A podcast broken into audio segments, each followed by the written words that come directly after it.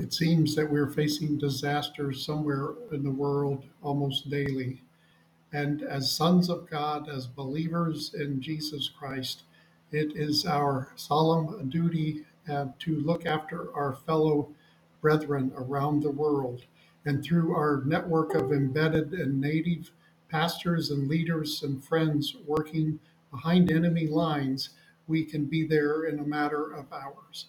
And I ask you to pray and as the Lord leads to give as He shows you to help our two friends that are working uh, in Afghanistan after the recent devastating earthquake, the last one, uh, the worst one since 2015.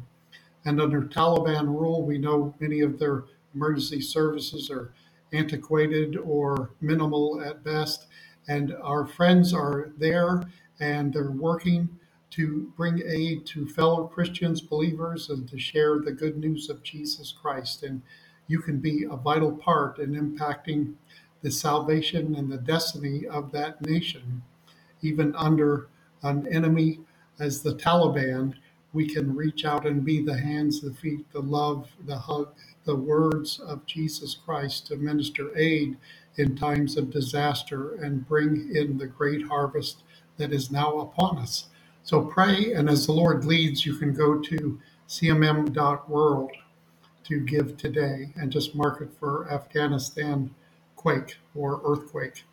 And um, some of you know um, both of these uh, individuals and their teams that go there. They've been going in repeatedly, even before the U.S. surrender last August, and have established uh, networks of friends, pastors, churches, hundreds even each one where they can work. And our dear friends with Back to Jerusalem are on the ground there. You can give at backtojerusalem.com or you can give through cmm.world, and we will make sure that it gets to them speedily to administer the aid and the love of Christ in this disastrous time.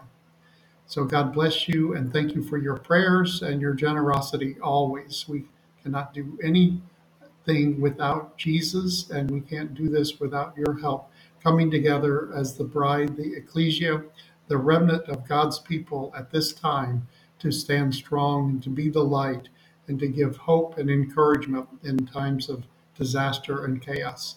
So thank you so much for praying. Bless you and your wonderful families today. In Jesus' name, amen.